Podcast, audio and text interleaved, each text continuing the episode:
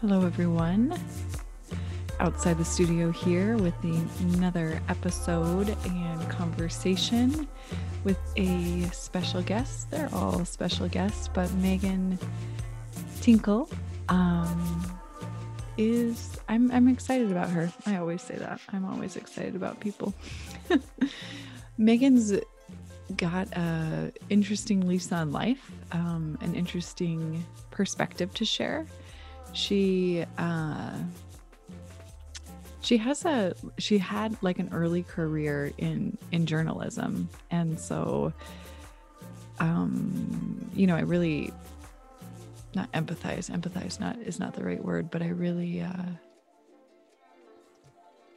I think it's admire I admire Megan for an early career in journalism, because it's something that I always felt drawn to, but I think a little bit too scared of to pursue. And she and I get to talk a little bit about what that was like, her career in journalism, and how she transitioned out of it and into what she's doing now um, with her husband. And um, so, yeah, it's a, it's a fun conversation. So we talk a little bit about um, her current business, which is um, mainly soap making, soap and candle, body care products, and how that was inspired, and um, how it's been going for her, and why it's important to understand, or to maybe choose wisely about what we put on our skin, or or how we're choosing to burn candles, and what kind of candles we're burning in our home. Um, and then Megan has, um, she has a teaching certificate uh, in yoga, which is fairly recent to her. And she went through that process of attaining her teaching certificate during the pandemic of twenty twenty. Um, so she was, she's one of those people that experienced the um, learning of yoga mainly online through home, which is a different way to have that experience, right? I've, so I have, um, like now I consider myself a serial, um, yoga teacher training practitioner. I don't know how you would say that. So I've done several teacher trainings. I've done maybe like five. I think I could count off the top of my head. And, um, and all of those have been in person. I haven't done any of those online. So to have that perspective shift of doing a teacher training online, um, it was interesting to hear her, her story and, and what that was like for her. You know what? That's not true. I did a portion of a three hundred hour training online last year. It was supposed to be in person. Um, and it was really good and, and thought out. And it's just a totally different dynamic when you're doing something with a group of people in a room. You share that physical space, you share that sense of energy, um, to, and then to do it online, you know, and they each have their own pros and cons. So I'm excited for you to hear a little bit more about that. Um, One thing I find interesting in Megan's story that she'll dive into deeper is um, the practice of yoga as a means to healing trauma, healing um, personal trauma in her life, and also kind of the, that epigenetic lens of healing through yoga, that um, inherited trauma that we might receive from ancestors, living or dead, that we know, or maybe we don't know personally, but we know their story. Um, so yeah, without further ado, ooh, one more last thing before I go, um, or before we dive into Megan's interview. And that is, uh, Megan and her husband have graciously gifted us with a ten percent discount on all of their products infinitely. Um, so going forward into the future, if you ever purchase anything from Cayman and Company, which is Megan's, um, Megan's soap care and, and body care company, they're giving us ten percent off. So you can use promo code Cayman ten, which is C A Y M A N ten, just the number. Um, anytime you buy soaps from Cayman and Company, and I'll keep, I'll, I'll add all of those links to her company on Instagram and Facebook, her website, and uh, you can check that out if you're interested. All right, here we go. Megan Tinkle. Welcome to Outside the Studio. I'm really excited to be here today. Um, I am your host, Tessa Tovar, and I am welcoming to the stage with me, Megan I'm very excited for Megan to share with us her wisdom, her path, her experience, what she's working on right now.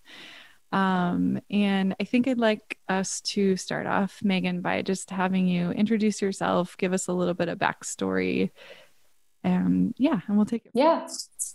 I just want to say thank you so much for having me on your podcast. Um, I just love the work that you're doing and just feel very honored to be here with you today. Um, my name is Megan Tinkle, and I'm the founder of Cayman and Company, which is a self-care business. Um, my husband and I founded the business a year ago in twenty twenty, and we make handmade soap, soy candles. All the products are vegan, non-toxic. And I am also a two hundred hour registered yoga teacher, and I graduated from my program in May of twenty twenty. So if you are finding a theme here of kind of, I, I feel like last year was kind of me finding my own path. Mm. Yeah. What a good year for that. A good year, a, an appropriate year, a, a poignant year. I don't know if good is exactly the right word, but it seems like such such an appropriate time when when the world really seems to slow down to then introspect and and have some self-study, have some self-care. And yeah, it sounds like that's what you did for the past year. And here you are kind of blossoming into your butterfly. Thank you. It. Yeah. And it, it was... Um, like you said, it was just some, it was nice to have that time to be able to get quiet and be more introspective, because I don't feel like I really had that opportunity in the past. So it just allowed me to get, to get more quiet, to really dig into that soul calling. Yeah. Which is so important. It's, I think that's, you know, at least f- for me, that's always been something since I can remember, since I was a little girl, wanting to know what that was, wanting to know what the purpose was. Why, why was I here? Why am I here? What is the purpose of this one wild and, and precious life? As one of my favorite poets says, Mary Oliver. My little kitty is being mischievous today. I see that. You see your little tail in the background. I can see pushing around my um, equipment. Sorry. Anyways. No, you're fine. What I think I want to start diving into is the first thing you mentioned is the business that you created with your husband, this uh, self-care business, um, skin and fragrance, which I just love that the ethos is um, harmless, right? Vegan, non-toxic, because oh gosh, I can't tell you how, how often I'm looking for that candle, that bar of soap, whatever it is to put on my skin that I know is going to be nourishing. And what happens with me, and I don't know if this is what you experienced before you went into this line of business, was I'm really sensitive to, to smell, and my skin's really sensitive to products. So if, if there's something in there that I'm not even aware, Um, I'll get a headache from the scent, or I'll get a rash from whatever it is that's just my body can't process. Same. Right. So is this how that started? What's the brainchild here? Well, growing up as a child, I had eczema. My sister had eczema. And so part of that is having a skin reaction to fragrance and different chemicals. So as a, as a young child, I always had to be aware of what I was putting on my skin. And it wasn't until later on in life that I kind of put that two and two together that, you know, truly our skin is our largest organ, mm-hmm. and whatever we're putting on our skin, we're ultimately ingesting into our body. And I want to say it was twenty thirteen, twenty fourteen timeframe when I was starting to really learn about products and whether they're toxic and non-toxic and what that means. And it just seemed like more and more people online were starting to talk about that. So throughout the course of self-education, then I noticed, wow, is this, is this the kind of stuff I really want to be putting on my skin? So I dug into the Environmental Working Group, their website, E W C, where you can, they even have an app where you can take your smartphone and you can scan some of the different products in your house, like toothpaste, mm. um, bar soap, skincare products. And if it's in their database, it'll, it'll rate the toxicity of the product. And when I saw a lot of these products that I had in my house that I was using had um, endocrine disruptors in them and um, things like that, then that's really kind of what set me on my path of wanting to find cleaner products. Mm. So my husband and I had been using handmade bar soap and other natural products for several years. But the trouble of it was, you know, we're here in Northeast Indiana and there's not a lot of accessibility to those products. So we had to order online. We had to drive to Indianapolis. I mean, we had to drive like two and a half hours somewhere else to go find this stuff. So like we were talking about earlier, um, in twenty twenty, that pause that so many of us experienced, that gave us time to say, I don't know, let's look into this. Let's start experimenting with different recipes. And so we tested out a whole bunch of different prototypes, if you will, of soap and candles and gave them all to family and friends to try and landed on the specific formulas. And we were able to get, uh, you know, a line of supply chain vendors, and we found a small family that makes these non-tox- non-toxic fragrances that we put in the soap and we put in the soy candles. So it was a lot of fun. It just came very, everything seemed to be as easy as it could be. So it just, it seemed like higher power was saying this, just keep going. You're, you're going, you're going on the right track. So in early twenty twenty, that's when we started experimenting with all of these different prototypes. And then we landed on the ones that we wanted to roll out in the fall, late fall, early Christmas time. And that's when we launched our business, was in October or November of twenty twenty.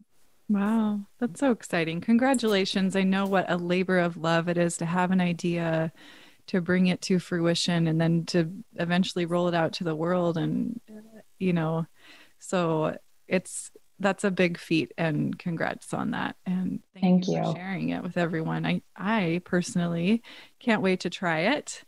Um, I love your Instagram posts, and um, oh, everything sounds so yummy. So do you have a favorite? Do you have like a favorite fragrance, a favorite? I do. I, so we just released our spring summer scents. Um, one of my favorites of the spring summer scent is one called Garden by the Sea. And if you're a floral lover, that is a bar you have to try.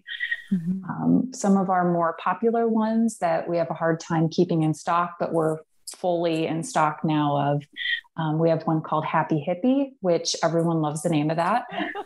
Yes. It's, it's a really warm patchouli smell, and we put some fresh ground nutmeg in there. So it serves as a very light exfoliant.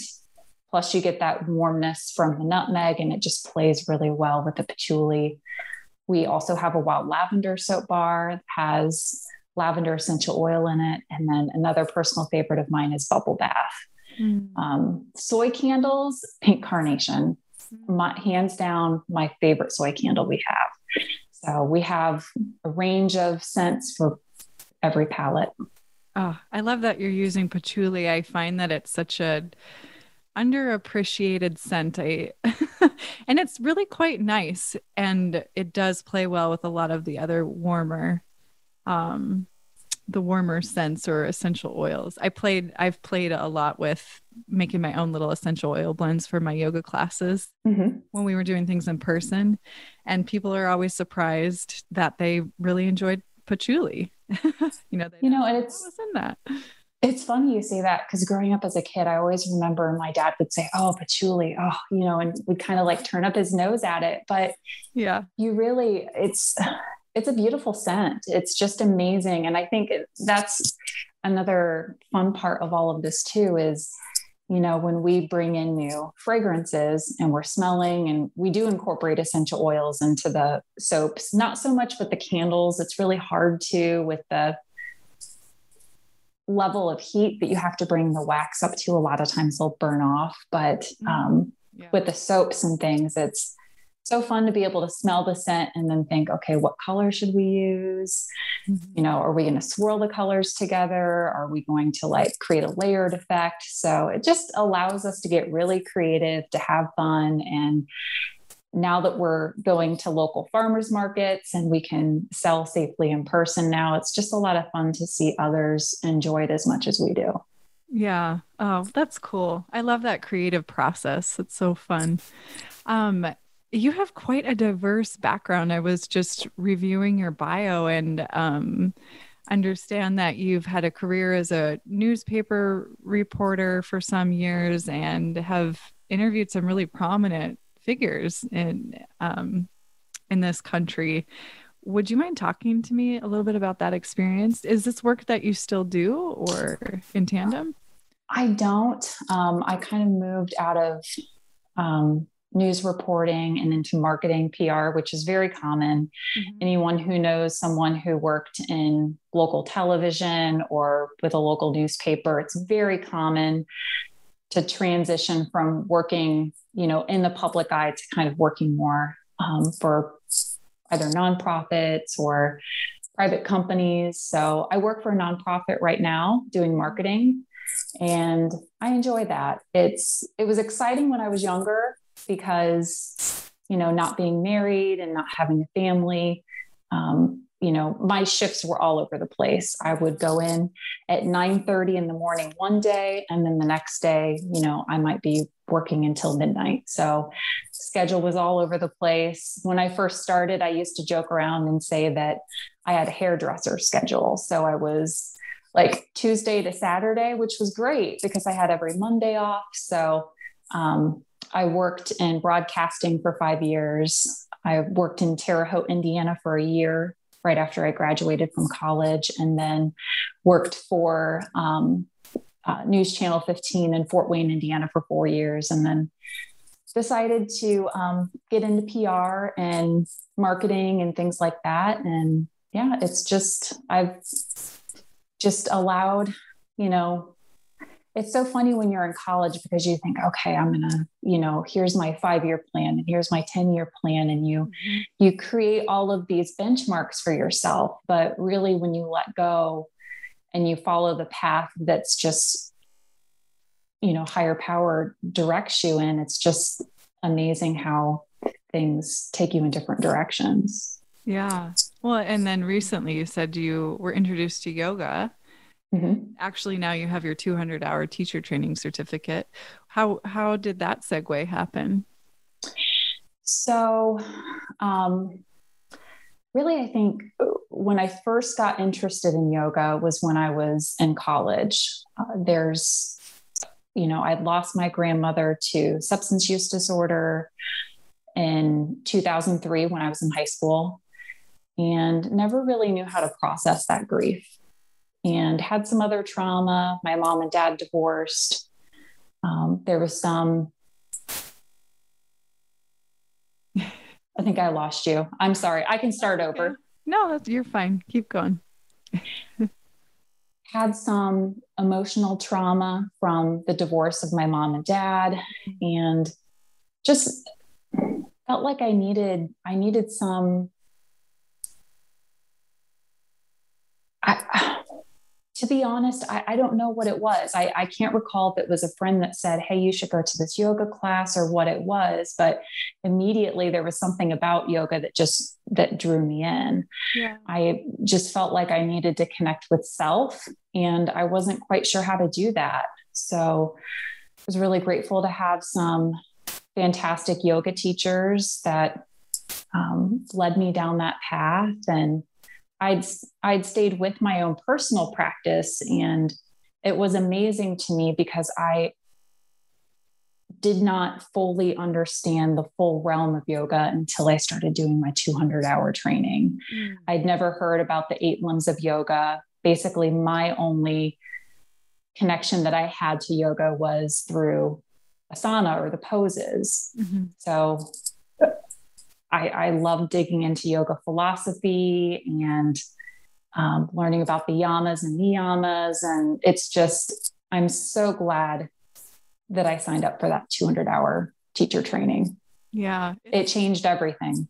It does, doesn't it? It's such a, I had a very similar experience where I felt, I didn't, I don't think I was aware of it at first, but um, when I found yoga, I felt like, oh, this is what it's, this is what it's supposed to feel like to be in your body present, because I have this, or I had this habit of just feeling like a floating head and feeling like um, my body wasn't a safe place. And so when I started to practice yoga, there was so much right off the bat emotion that would come up in my asana practice. And um, it was almost like, where the heck is this coming from? Why am I laughing uncontrollably? Or, you know, it almost felt like inappropriate. Like I would just have this outburst of laughter and, or tears. Like maybe I'd be in a puddle of tears at the end of class. And um, so similar to you, right away, I knew, okay, there's definitely something more to this. And for several years I had my own practice, and, um, and then sounds like we have a very similar pathway. Then eventually went to teacher training, and, uh, haven't stopped doing teacher training since five years ago. Because it's such a nice cocoon, right? Like it's, it is. It's um talk about being in community and and having like this little, I always feel like I'm in this nest, and once teacher training is done and being kicked out of my nest, and my mom is asking me to go fly away and spread my wings, and I get it, but it's almost like, oh gosh, I don't know if I want to leave this little bird nest. You know, I know. Especially too, it's, and I feel like from our conversation, I feel like you're a lot like myself. It's, you know, we're, we're always going to be students of life. So yeah, I'm just telling you, as soon as I dug into that yoga philosophy, I was just like, I'm home. This is, this is my place. It's, I, I I'm just so grateful. And grateful that I was able to do it online, because that's another thing with twenty twenty. It's when I signed up, everything went online, but it's just. Yeah. How was that experience for you? I've, I've done most of my trainings in person. I've done one teacher training online. Um, and so I have something to compare it to, but I'm curious from your st- standpoint, doing the one online, what was that like for you? Did you, and it seemed like you enjoyed it, but like, yeah. I, to be honest, I liked it, but I do feel like I missed out on that in-person, one-on-one, small group. It felt like a lot of individual learning, which is fine, because I feel like that's, you know, when I was in college, I did some online classes. So I kind of had that base to build off of. Mm. But definitely missed being in person, getting to see everyone, and just having that that feeling that you have, like when you're in class in person. Yeah. That's the best way I would explain it to someone else who's watching or listening, and they're wanting to know, okay, should I do an online class? Or I would compare it to, it's when you're taking a yoga class in person, and you, you just have that, I don't even know how to describe it. It's just this feeling that you have when you're there versus taking a class online when you're at home. Mm-hmm. So it's different, but it was still a really good experience. Yeah. Yeah, it's definitely, I know what you mean. There's a certain energy. There's an energy in being in a yoga class, even in a room full of strangers, and having just an asana practice. And it's, there's something very different about being at home with a screen or just listening via audio and doing your practice in, in your own space, for sure. And we had, we had webinars on Zoom. We were able to talk through philosophy. We were able to practice teaching and things like that, but it's just different. Yeah. Yeah. Well, I'm excited for you to get into, I imagine. So over here in, um, the West Coast, studios are starting to open up and small classes are being offered. And I imagine something similar is happening where you are. Are you Same. teaching in person soon? I, you know, I would like to, um, I'm kind of wanting to hold off for a little bit to kind of see how all of this shakes out with mm-hmm. the virus and things like that. But talking with different studio owners around the area, a, a lot of them are still doing a hybrid of some small in-person, but also simultaneously streaming or having on-demand classes too. So I think at first I'll focus more online. I want to create um, a YouTube channel that has free classes, because there's something about the accessibility of it and making sure that there are classes accessible to people who maybe aren't in a position to pay for a class or go to a studio, or if they have young kids at home, or maybe they're immunocompromised and they, they want to practice, just having those teachers that they can turn to online to safely guide them through, whether it's restorative or vinyasa or a chair class, um, wherever they're at on their journey. Yeah. Well, what do you see yourself teaching online? What's your, um, it seems like, you know, when we, when we first graduate from a teacher training, it's like, oh, I want to try everything, because you're not quite sure, at least in my experience, what um, my teaching voice is or my teaching style is. You kind of have to try them. Have you experimented with that at all? Do you know what you are drawn to in terms of teaching? Definitely. So part of my two hundred hour class is I was able to also get certified in chair, restorative, and yin yoga. And I definitely, there's something about restorative and yin yoga that just really calls to me. Um, we also, uh, you know, talked through the sister science of yoga, Ayurveda, and I am, I am like, classic Vata. So restorative, yin, slow to balance out that Vata energy. Like I am Vata to a T.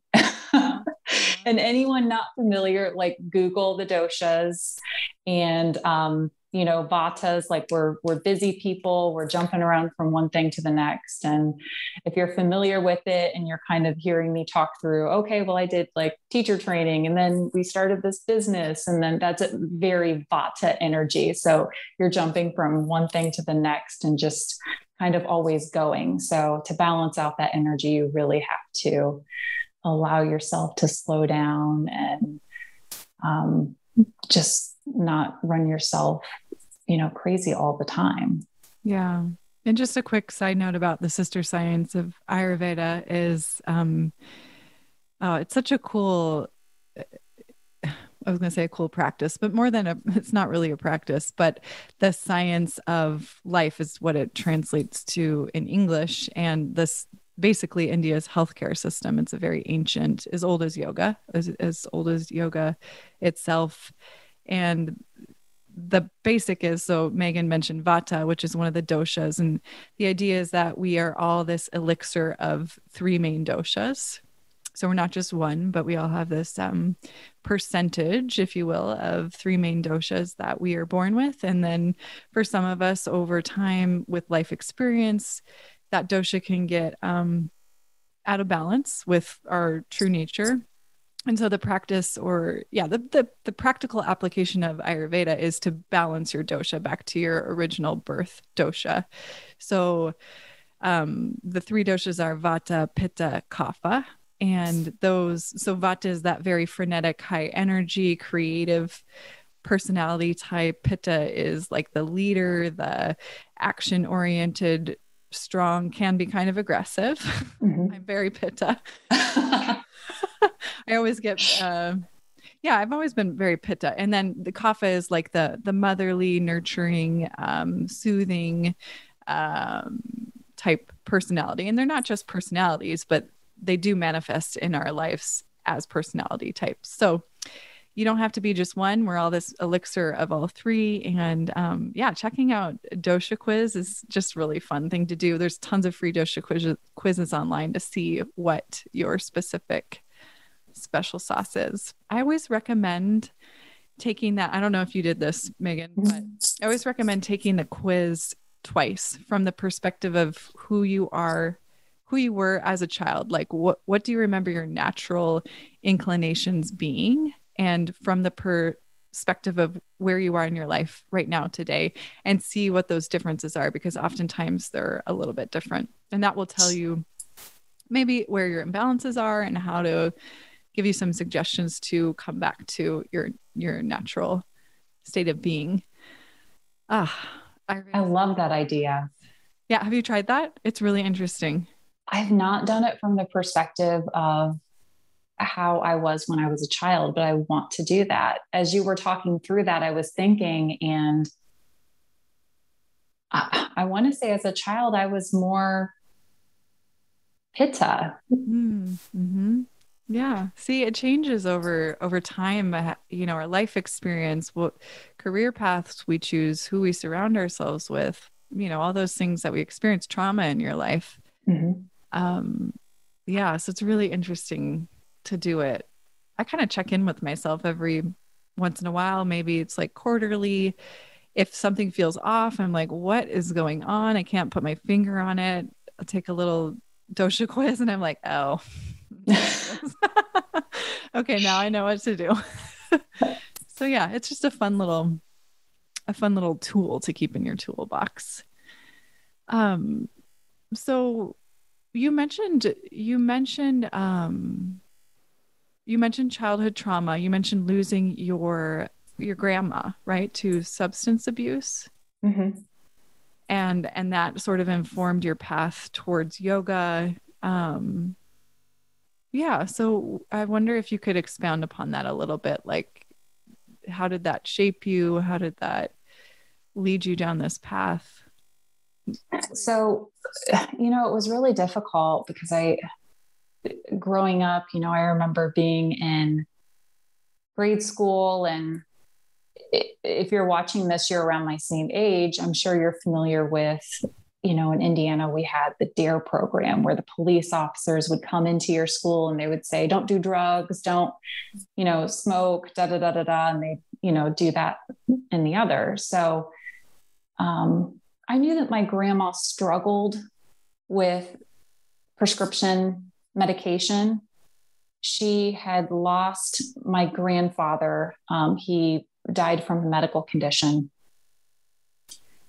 And I knew she was struggling. I mean, even as a second grader with that mentality as a child, I knew that she had struggled. I wasn't quite, I didn't quite understand what was going on, but I just remember there was one day after school that my mom picked me up. We had to rush over to my grandma's house. Something was wrong with her.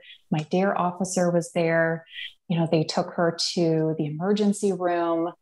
Um, And she was sick. There was something wrong with her. And so that's really when things came to light. You know, my parents could no longer hide from me what was going on, that to essentially, you know, she was in pain and she was struggling. And it was just at that time, I mean, gosh, that was mid nineties. People really didn't talk about addiction and substance use disorder. Not, not as much as they do now. And there's still, you know, before we started recording this, you know, I was talking about how there still, unfortunately, is this stigma around substance use disorder. And I, I don't want to say addiction because it really, it's a disease. We would never stigmatize someone who has diabetes or cancer and, you know, blame the disease on them. So, mm-hmm. um, anyone who's watching or listening to this and you have a loved one who um, passed from substance use disorder or is currently going through their um, journey with that, um, just know that you're not alone. You're not alone. Um, and you're always welcome to reach out to me. Um, I'm here for you. It's, it's difficult. Um, and it was difficult to watch her struggle. And ultimately, unfortunately, it's, it's what the disease took her life, and not really knowing how to process that emotion, because it's a lot for someone who's, I was fifteen years old and was still processing all of that trauma that I, that I saw and heard about, and the emotion and seeing how it affected, it was my dad's mom, seeing how it affected him and it affected my mom and me and my younger sister and my aunts and uncles and cousins, and it is a family disease. Um, so we talked about it as a family, but to a certain point too, you also have to be able to turn inward and, and process that with, with yourself. So I truly feel like from that first yoga class, there, there was something about it. And, you know, like we were saying, how you, you can be taking a class and you're laughing, or another time you're taking a class and you, you know, you're in a puddle of tears. And I just, it allowed me to, to truly, because I'm not going to lie, I was upset with her. Um, and I, I think that sometimes I found myself in that victim mentality, and the practice and my practice really helped keep me in check and not allow my mind to keep going down that, that path. Mm-hmm. So it was really a, a good way for me to continue to check in with myself, to process that trauma and that grief. And, you know, ultimately now I'm, I'm grateful that I'm where I'm at with the trauma, to where I'm at peace and I feel like she's at peace, and I understand her better than I did when she was here mm. in human form. Yeah. Yeah. So this, this, and I often think about this. I, um, I wonder when you have someone that's so close to you in your life like that, a family member, and you're watching them struggle and go through this thing that eventually takes their life. Do you, do you keep them close? How do you keep them close? How do you have a relationship with them? And I'm thinking about it from like the standpoint of when it's pretty severe and this person may or may not be functional, this person may or may not feel safe. Um, what does the relationship turn into, and how do you, do you have a relationship with that person? It's difficult. And I know, speaking from the only experience I have is with my grandma, and I feel like, um, she was, she was getting, um, help for depression, and I'm grateful that she had that, um, therapist that she was working with, and the therapist was able to really connect with us and mm. help get us the resources so that we could support ourselves and help support her. Um, you know, she was to the point where, you know, we would fill her prescriptions, and I don't know that this is the right thing to do now, but I guess my advice would be, um, lean on those, the, the support network around the person. Um, but also to don't, don't forget to take care of yourself too. Mm-hmm. Um, because it's also, it's important for you to take care of yourself. And, um, within the past couple of years, you know, I started attending different programs for people who, um, have someone in their life who has, you know, like with the Al-Anon program and things like that. So if you find yourself in a situation like that, where you have a loved one who is struggling, um, lean in, support them, um, in positive ways, but I would definitely encourage them to also explore Al-Anon. And there's, um, you know, Alcoholics Anonymous, Narcotics Anonymous, and support groups for the family. Because like I said earlier, it's a family disease. Mm-hmm. Just like when someone's diagnosed with cancer or diabetes or something like that, it impacts the entire family, and substance use disorder is no different. Mm-hmm. Yeah. So really lean on those experts, lean on those experts. Um, do not let the disease define the person, and don't let it define your family. So it's the same thing with cancer, you know, and I keep bringing that up, but it's just in our culture today. Those are the, it's interesting how certain diseases are stigmatized and, and others aren't. Yeah. Yeah. I think that's a really It's a really good thing to bring to awareness, because I don't know that I've even thought of it like that. I mean, yeah, it's very stigmatized still. It's kind of like, well, what's wrong with this person? Why can't they just get it together? You know, how selfish. So it's important to acknowledge that there are some things that are out of our control. And, and if you are suffering as a result of being in a relationship with this person, you can bet that person is suffering even worse. Like how yeah. bad does it have to be to not be able to be present in your body, in your life, to have to check out, to numb, that's, that's a sign of suffering right there. Yeah. Um, and it's just, it's really sad. It's, uh, it's, yeah, I agree with you. Um, and you mentioned throughout this time period of watching your grandma suffer, having a practice, having a daily practice, something that helped you, um, have this connection with yourself. Mm-hmm. What was that practice like? A lot of it, I mean, early on when I first, when I first was introduced to yoga, it was through the physical practice of class and things like that. It wasn't really until, and the only reason why I know this date is because um, at that point in time, my mom, um, my mom and dad's divorce was final, and she had moved in with me to kind of get back on her feet. And um, I remember that she started reading The Secret, and she had given me that book.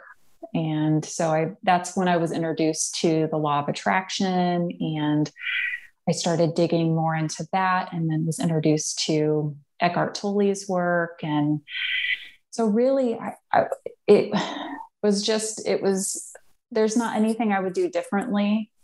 It was the, the physical practice that allowed me, I feel, to, to work through a lot of that energy that was in the body, but emotionally and mentally, the energy that was trapped up here, it was really helpful to be able to tune into self and, and to learn that, you know, ultimately I'm, I'm the producer of my own movie. So, uh, you know, perception is reality, and one person could be viewing a certain situation as a negative thing, where someone else could be looking at something negative and asking, what is this teaching me? Mm-hmm. What's the lesson? Mm-hmm. Instead of, and that helped me get out of that victim mentality. So instead of asking, well, why did my grandma have to die? Like, I'm a good person. Why did this have to happen to me? It's, what am I learning from this? And like you said, it's imagine, think through what it's doing to the family, but also think through what that disease is doing to the person that's suffering. So it let me understand what she was going through on a more deeper level than I probably could have been able to process otherwise, and to really tap in and appreciate life more and not take a day for granted, and not take where I'm at today, you know, and, and not be appreciative. Mm. So it was, I hope that answered your question. Oh yeah. I feel like I'm all over the place. no, no, that's, I think it's, that's why I ask about practice a lot, because we say it and, and I think we often jump to, well, what does that mean in a practical or a tangible sense? Like, oh, on a day-to-day basis, this is what my practice looks like. And then when we think we have this ideal idea of what it's supposed to look like, we get really harsh with ourselves when we don't achieve that. So mm-hmm. I think it's important to remember that it can be fluid, and that every day we are doing our best, and every day our, our best looks different. And the practice might just be like, simply taking a moment to pause and check in with yourself and say, oh, wow, I've, you know, gone down this path mentally, and I haven't checked in physically. Like, so I'm just going to take a moment to breathe. Yep. And see, what does my breath feel like right now? Is it in my chest? Can I breathe into my belly? Um, and just notice, even like me right now, I'm like, oh, I should breathe into my belly. You know, it's a helpful, when I think of practice, I think we kind of, we don't have to have it be this huge, big thing and yeah. check X, Y, and Z box for it to be a helpful idea to return to daily. Just like, you know, having a simple thing that you kind of check in with, a gratitude. What am I grateful for right now? You mm-hmm. don't have to sit down and write that, although I think it's a very cathartic process, but you could just take a moment while you're driving somewhere to the grocery store, making your lunch, to check in mentally with yourself and say, what am I grateful for right now? What is good right now? So that's why I ask about practice. Oh, absolutely. And that was really when I started learning more about the Law of Attraction and things like that. I was more aware of my thoughts. Mm. Yeah. And until that point, it, it's amazing. You know, you don't really, and I'm sure for other people who maybe had a similar epiphany at one point in time or another, is you start to tune more in and you start, you start being more aware of, wow, I'm really negative today. What is going on? Yeah. Or you're just, like you said, I think you said it perfectly, Tessa, that you make it a practice to check in with yourself and say, what do I need today? Mm-hmm. And every day is going to be different. Mm-hmm. And so I, I guess to kind of talk through, um, I really like waking up in the morning and just, um, like with the seventy-five days of wellness that, um, you and Rosie, um, have been talking through, um, on Radically Loved Radio. So I started doing that and have made it a practice every morning to, you know, on the coffee table, I've got my Book of Awakening by Mark Nepo. And so I just go to that, that date in the book and read the passage and kind of read through, um, either his writing or the poetry that's there for the day. And it's just amazing how fitting that is. So I'll do that and I'll get really quiet, and I'll usually do this after my husband, Jeremy, goes to work, where it's just, I'm working from home and I'm by myself and I've got that hour before I need to go to work. Mm-hmm. And I'll just get quiet, you know, tune into my breath, close my eyes and ask myself, what do I need today? How am I feeling today? Mm-hmm.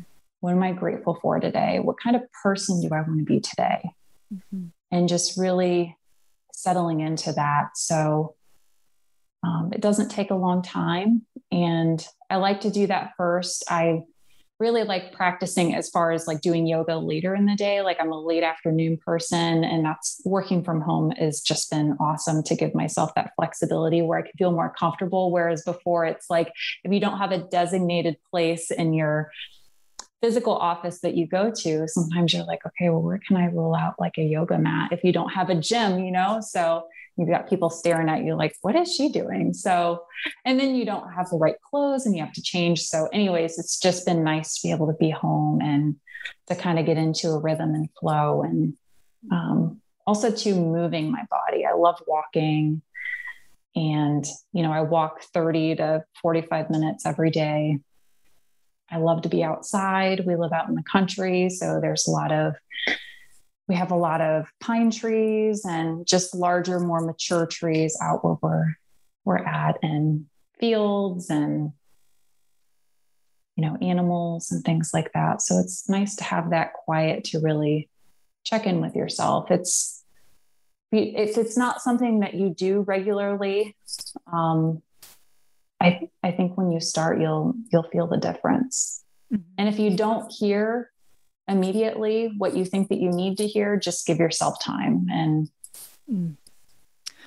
yeah, that's one of the biggest things I think when I started to do this work, is being able to tap into intuition and to listen to what I need, because for so long I was very practiced at, um, external external feedback. Mm-hmm. And that makes the voice inside that is already quiet and subtle almost impossible to hear at first. So absolutely, Megan, that's such good advice, to just be patient. Um, this is, I think of it more as a marathon, you know, so it's mm-hmm. like a, it's an endurance practice. It's um, a commitment practice. And, um, And some days it's harder than others. Some days it's yeah. naturally, and some days it's, depending on how much sleep I've had or how stressed out I am, it'll change my experience. So I think that's really important to bring that up. Thanks. Yeah. I do want to be mindful of time, but I have yeah. a question, a final question. Um, I usually ask what, like some words of wisdom you live by, what your motto is, but I, I think I'd like to, because you've, you've expressed so passionately your love of yoga philosophy. I'd like mm-hmm. to hear um, maybe what's stuck out for you the most, if, if it's a text, if it's a sutra, if it's um, an idea from yoga philosophy, what is, what are you feeling really obsessed or passionate about right now? Um, I think for me, it was, um, I think the, the big wake up call for me is, you know, like when I, when I told my mom and I told my sister and my husband and people that I was going to take this two hundred hour yoga teacher training online, they were like, well, you don't like, I, I think a lot of times people get this idea in their head that yoga is, you know, doing the, the handstand or the crazy backbend inversion. And that is, I mean, yes, that is a yoga pose, but that truly is not yoga. So, I mean, I, I feel like my mission um, in becoming a teacher is, is helping flip that perception that is so frequently just perpetuated in social media and media about yoga being the pretty, you know, Instagram picture where it's, you know, and also to kind of breaking down those myths that, I mean, yoga is for everyone. So making it more accessible to people who,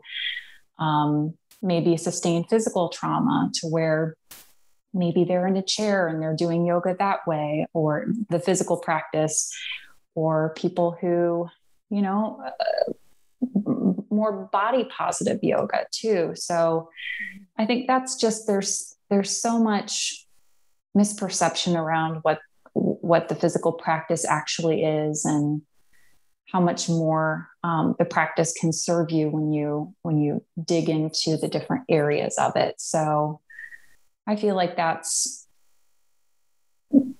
more or less, um, I think that's, that's why I was called here to do that. Mm. I don't know if, I don't know if you've experienced that with, with other people where when you, when you talk about yoga, they, they say, oh, well, I can't do that. You know, I'm not flexible. I can't even touch my toes, or, you know, there's an excuse why they can't. And it's why they can't do the physical practice of it. Yeah. Oh, I hear that all the time.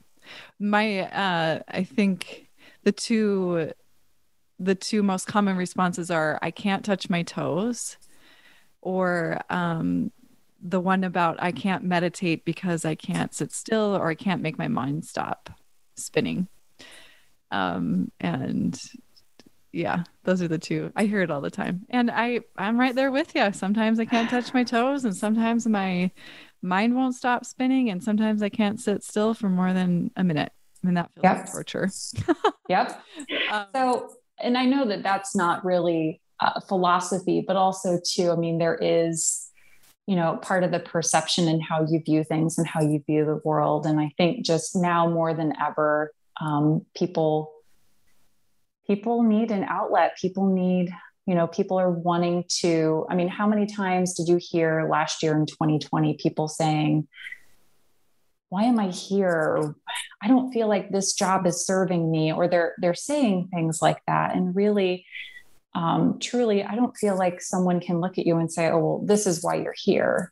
You have to be able to be comfortable enough with yourself to get quiet, to turn inward, and to ask yourself that question. And if you don't have a space, or you haven't been able to build a practice to even begin asking that question, will you ever find that answer? Mm. So I think more than anything, it's just me wanting, and I feel like the area that I'm in, a lot of people have that mentality mm-hmm. that I can't do yoga because I can't touch my toes, or my head's constantly, you know, it's not active enough, that kind of a thing. So, um, I feel like I'm here to help dispel that and get people interested, and then they can learn of all the benefits that come outside of the physical practice. Yeah. Well, thank you, Megan, for showing up, for sharing your experience and your wisdom and your grace. It it really, it's nice. It's nice to connect with you in this way, and I appreciate you being here on the show. Um, any last? Thanks for having me. Yeah, you're welcome. Um, I guess what's coming up for me right now is I just shared this on Instagram, and I don't know why it was just ringing true for me this past weekend, but, you know, talking about the misperceptions and things like that. Um, don't compare yourself, honor yourself where you're at in your own journey. And um, you're here for a reason, and you have a purpose. And if you're not one of those people where you haven't tapped in and you haven't been able to get quiet, don't get discouraged. You will get there. Just honor where you're at, and, and just enjoy, enjoy the journey. Such sage advice. All right, folks, you heard it from Megan. That's, I mean, I, I can't think of a better way to, to let everyone go. So with that, enjoy the rest of your day, your morning, your evening, whenever you're listening. And uh, please do reach out if you have any follow-up questions, suggestions, feedback, and to get in touch with Megan. I hope you enjoyed the conversation today. If you have any feedback, comments, questions, or even requests for future podcast topics, please feel free to reach out to me on the social media handles, Facebook at Tessa Marie Tovar, Instagram, yogi underscore Katniss, um, email address, tessa dot tovar, that's T O V as in Victor, A R, at i cloud dot com. I love to hear from my students, and I'm always happy to talk about this kind of thing for you. If you don't listen, I don't do this. And my goal is to spread the word about what yoga means on and off the mat, in particular, spreading the word outside of the studio. Thanks for tuning in, and have a lovely day. Bye.